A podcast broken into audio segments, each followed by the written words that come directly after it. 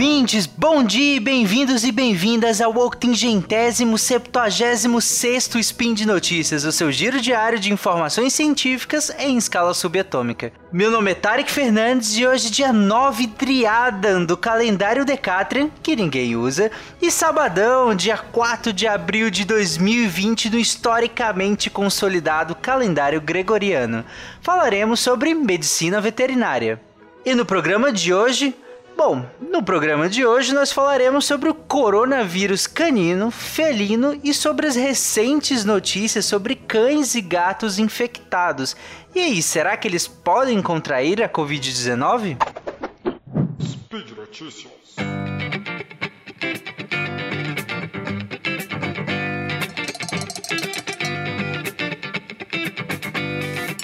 No Spin retrasado, eu até cheguei a comentar sobre a família dos coronavírus, né? A família Coronaviridae. Nessa família, nós temos vários gêneros. O gênero alfa, o gênero beta, o gênero gama, o gênero delta. O alfa e o beta, eles estão ligados a mamíferos, ou seja, eles infectam mamíferos.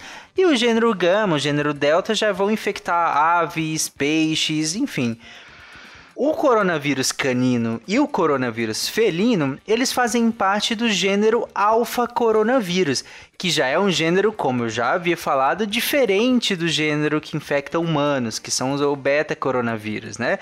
O SARS-CoV-2, que é o vírus responsável pela atual epidemia, é um beta coronavírus.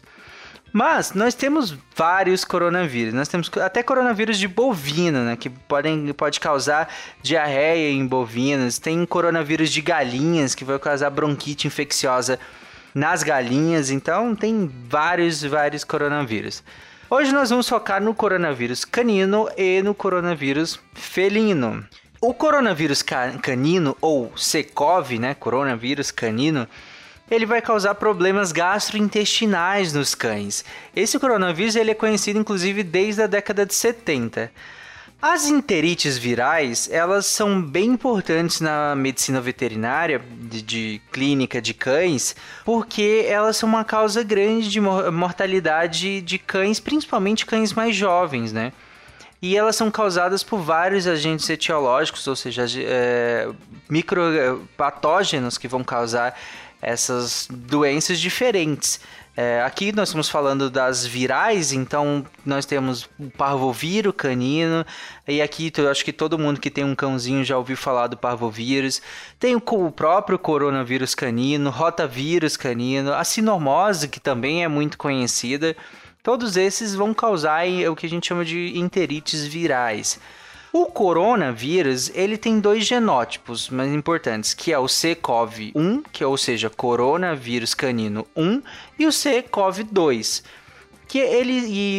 ambos têm uma ampla distribuição mundial, muito presente também no continente europeu, e lá acontecem vários surtos, já foram relatados, principalmente em canis e abrigos, mas também é muito presente aqui no Brasil. E o subtipo CCoV-2, ou coronavírus canino 2, ele ainda pode ser dividido em dois, que é o CCoV-2A e o CCoV-2B. Essas divisões, elas são importantes quando a gente vai falar muito de epidemiologia, de virulência, até na questão da vacina. Todos esses subtipos e essas cepas são bem importantes de serem diferenciados. Mas vamos entrar nos sinais clínicos da coronavirose canina. Os principais sinais aqui dessa infecção gastrointestinal podem ser letargia, então o animal vai ficar com aquele aspecto triste, ele começa a ficar mais quieto, ele vai ter anorexia, ou seja, ele vai parar de se alimentar com tanta frequência, às vezes ele até para de se alimentar, ele pode ter vômito, pode ter diarreia. Isso geralmente dura até 1 semana e meia, 2 semanas. O coronavírus canino, ele se replica primariamente nas extremidades das vilosidades do intestino delgado. E ele causa uma infecção que a gente chama de infecção lítica, porque ele vai destruir as vilosidades do intestino do animal. E aí vai ter uma descamação desse intestino e vai sair, né, nessa diarreia. Então é uma gastroenterite importante também. E esse vírus, ele geralmente é encontrado em co-infecções, porque ainda que a coronavirose canina seja importante, ela acaba sendo menos importante que a parvovirose, por exemplo. Porque lembra que eu acabei de falar que ele acaba replicando nas extremidades da vilosidade do intestino? Ele vai destruindo essas extremidades. Só que o parvovírus, por exemplo, fazendo essa comparação, ele destrói tão a fundo essas velocidades que ele impede que o animal até regenere elas a tempo suficiente para que essa infecção seja debelada. Então acaba que o parvovírus ele é bem mais grave, ele causa uma diarreia, uma gastroenterite muito mais grave do que o próprio coronavírus.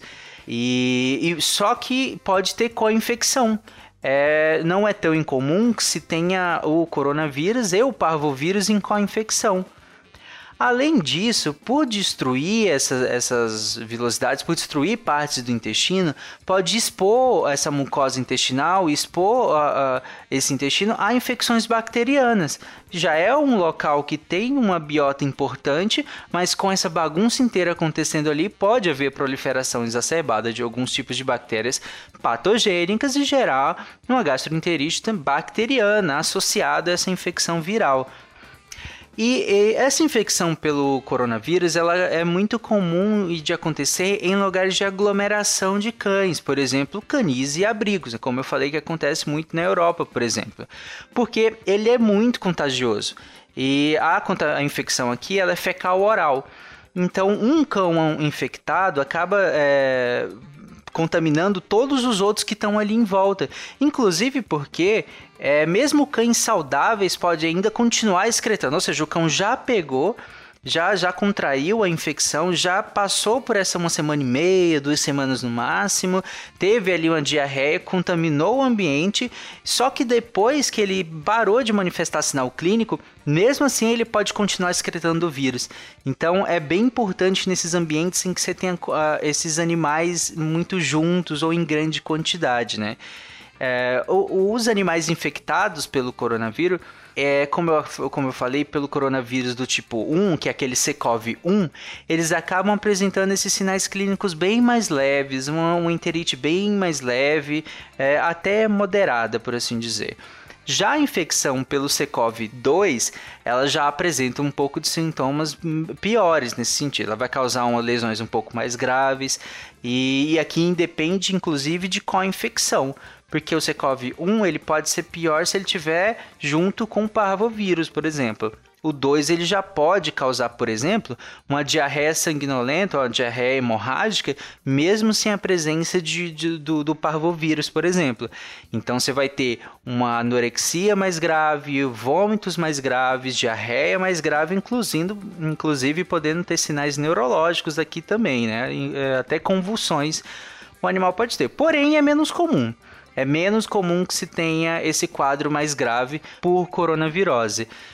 Mas quando acontece, pode levar a óbito até em 3 dias. De 2 a 3 dias o animal pode ir a óbito, até por conta das lesões que são mais extensas, né? E aí acaba se estendendo para fígado, baço, pulmão, rim também. Mas como eu disse, é um pouco menos comum. Esses sinais clínicos geralmente têm início de 1 a 4 dias depois da infecção, mas duram 1 semana e meia, 2 semanas, mais ou menos. Por se tratar de um vírus envelopado, ele no ambiente é facilmente inativado, seja por calor, seja por solvente lipídico, né? Que, inclusive essas instruções que servem para o SARS-CoV-2 também acabam servindo para o canino, então água e sabão, por exemplo, né? Ou outros tipos de solventes lipídicos também. Mas por ele ter esse envelope, é mais fácil da gente arrancar essa camada exterior e expor o material genético do vírus inativando ele, né? A vantagem dos cães é que tem uma vacina. Quem tem cãozinho também já, imagino eu que já conheça as vacinas, né? As vacinas múltiplas, né? A V, aí tem a numeração na frente, porque ela é múltipla justamente porque ela previne de várias doenças diferentes. Então você tem a adenovirose, a cinomose, a coronavirose também, hepatite infecciosa, leptospirose, parvo, enfim, são várias doenças que as vacinas múltiplas acabam protegendo os cães. O coronavírus felino, ele possui dois sorotipos. O coronavírus entérico felino, que vai causar uma gastroenterite leve, com diarreia, vômito, ou ela pode até ser assintomática, ou seja, sem nenhum sinal clínico. Já o outro sorotipo é o coronavírus causador da PIF, que é a peritonite infecciosa felina, que aí já é uma doença muito grave, com um índice de mortalidade bem alto. As células-alvo desse vírus que causa a PIF são os macrófagos. Os macrófagos são células do seu sistema de defesa, células do sistema imunológico.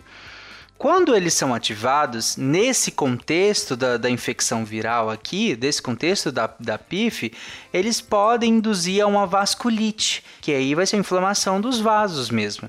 E vão causar também efusões em cavidades do corpo e lesões inflamatórias diversas. Então, nessa forma efusiva da doença, nós vamos ter a vasculite e, por conta disso também, nós podemos ter extravasamento de proteínas e líquido, né, da corrente sanguínea para várias cavidades do corpo, como, por exemplo, a cavidade abdominal, mas também para o espaço pericárdico do coração, espaço pleural do pulmão ou subcapsular dos rins, por exemplo, aquela cápsula que envolve os rins.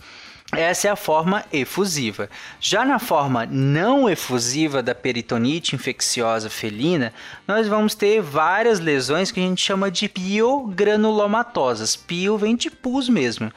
Em vários lugares do corpo. Podemos ter no olho, no cérebro, nos rins, no fígado. Inclusive, alguns animais podem apresentar as duas formas, tanto a efusiva quanto a não efusiva da doença. E aqui os principais sinais clínicos da PIF, então, vão ser febre persistente, até por conta dessa movimentação no sistema imunológico.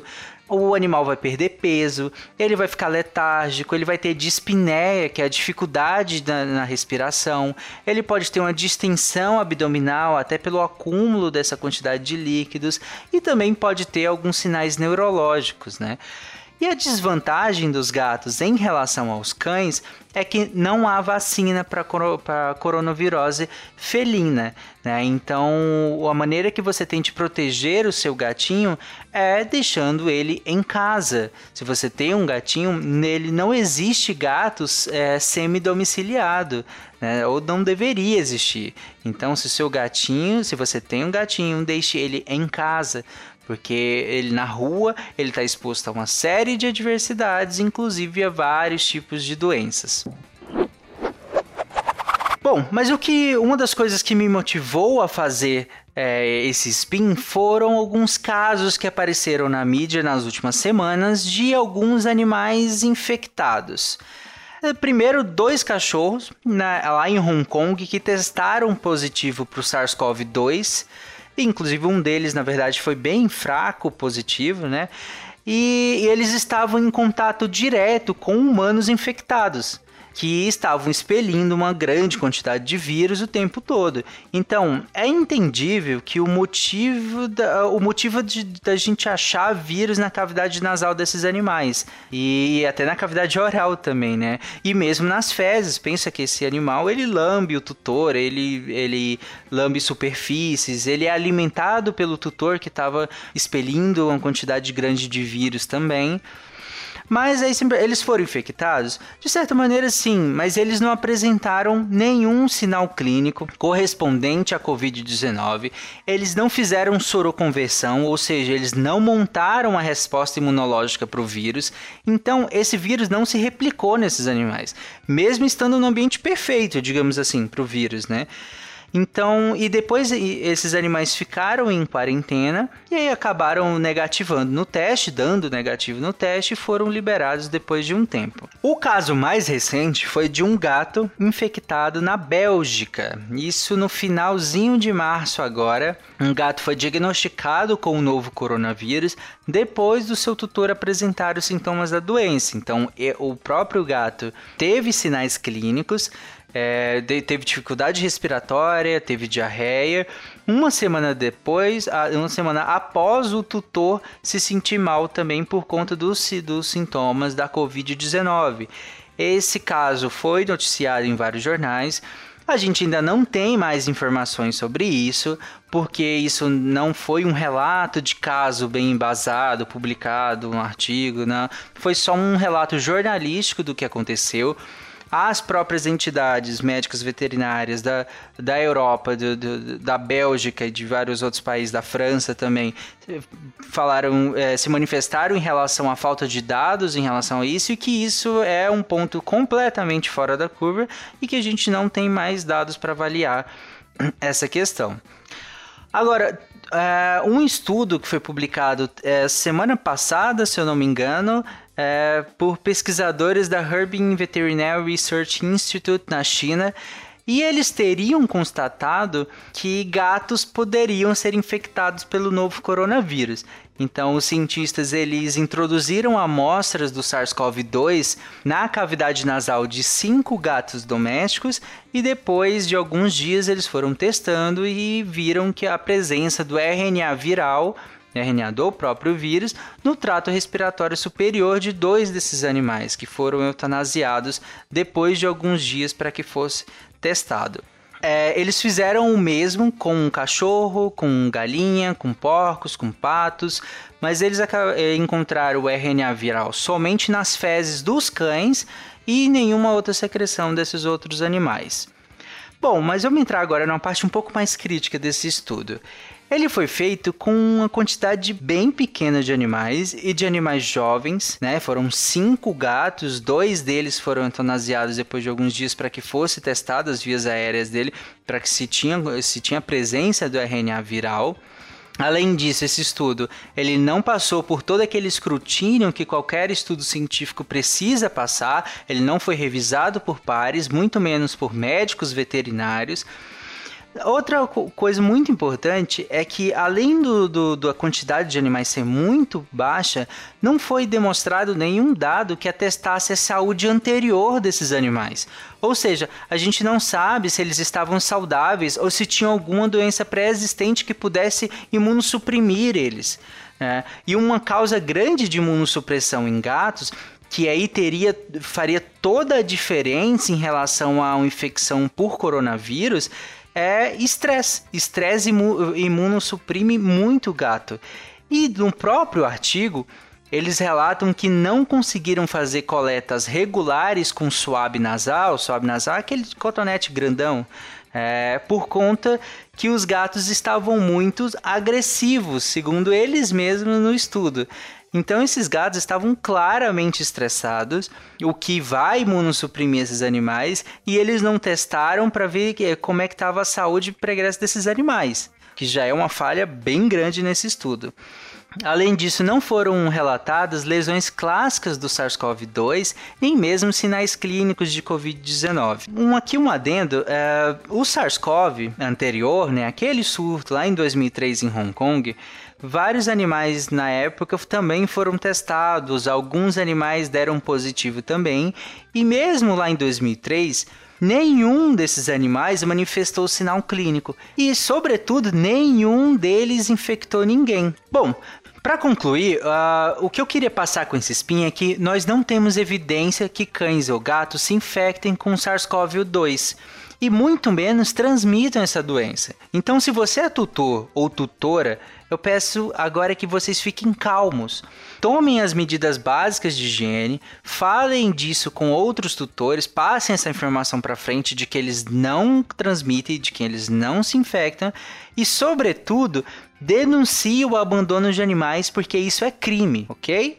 Mas, além disso, sobre essas regras básicas que eu falei de higiene, evitem sair de casa nesse momento. É um momento realmente de isolamento, então evitem sair. Se você mora numa área com baixas circulações de pessoas, então não tem tantas pessoas na rua, tudo bem passear algumas vezes na semana, mas toma cuidado. Evita o contato com as pessoas na rua, leva álcool gel caso você vá tocar em alguma superfície. E álcool gel é para você, não é para o animalzinho, não é para o seu cãozinho, para o seu gatinho. Quando você chegar em casa, antes de entrar, aí sim você vai lavar as patinhas dele. Eu, por exemplo, eu deixo uma garrafinha de água com sabão e uma só com água fora de casa assim que eu saio para passear com os meus cachorros. Aí eu lavo as patinhas dele quando eu chego, seco elas e coloco eles para dentro. E aí eu retiro meu tênis, passo hipoclorito na parte de baixo do meu tênis e guardo antes de entrar.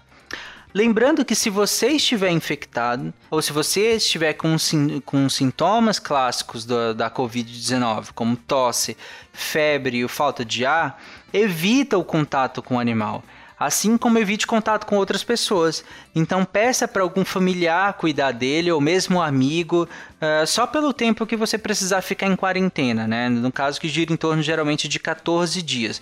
E se esses sintomas óbvios se agravarem, principalmente a falta de ar, procure ajuda médica.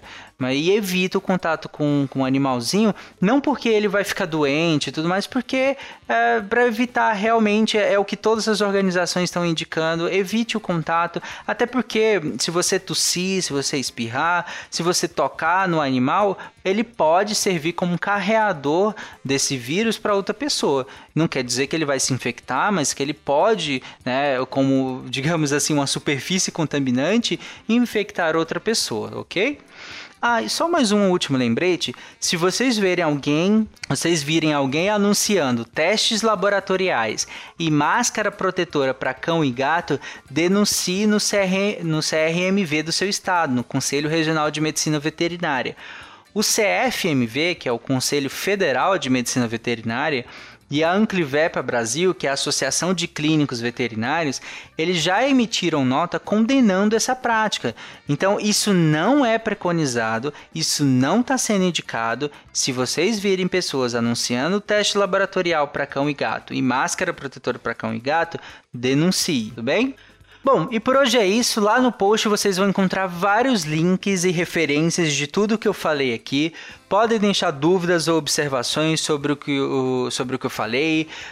Eu vou responder todos os comentários que vocês fizerem. Pode me procurar também nas redes sociais. O meu Twitter é @FernandesTarek. Me perguntem qualquer coisa, indiquem temas para que eu vou voltar semana que vem com um novo tema.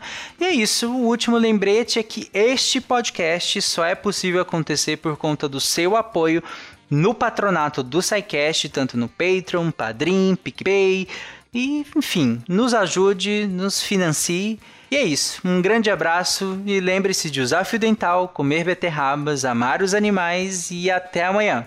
Tchau, gente!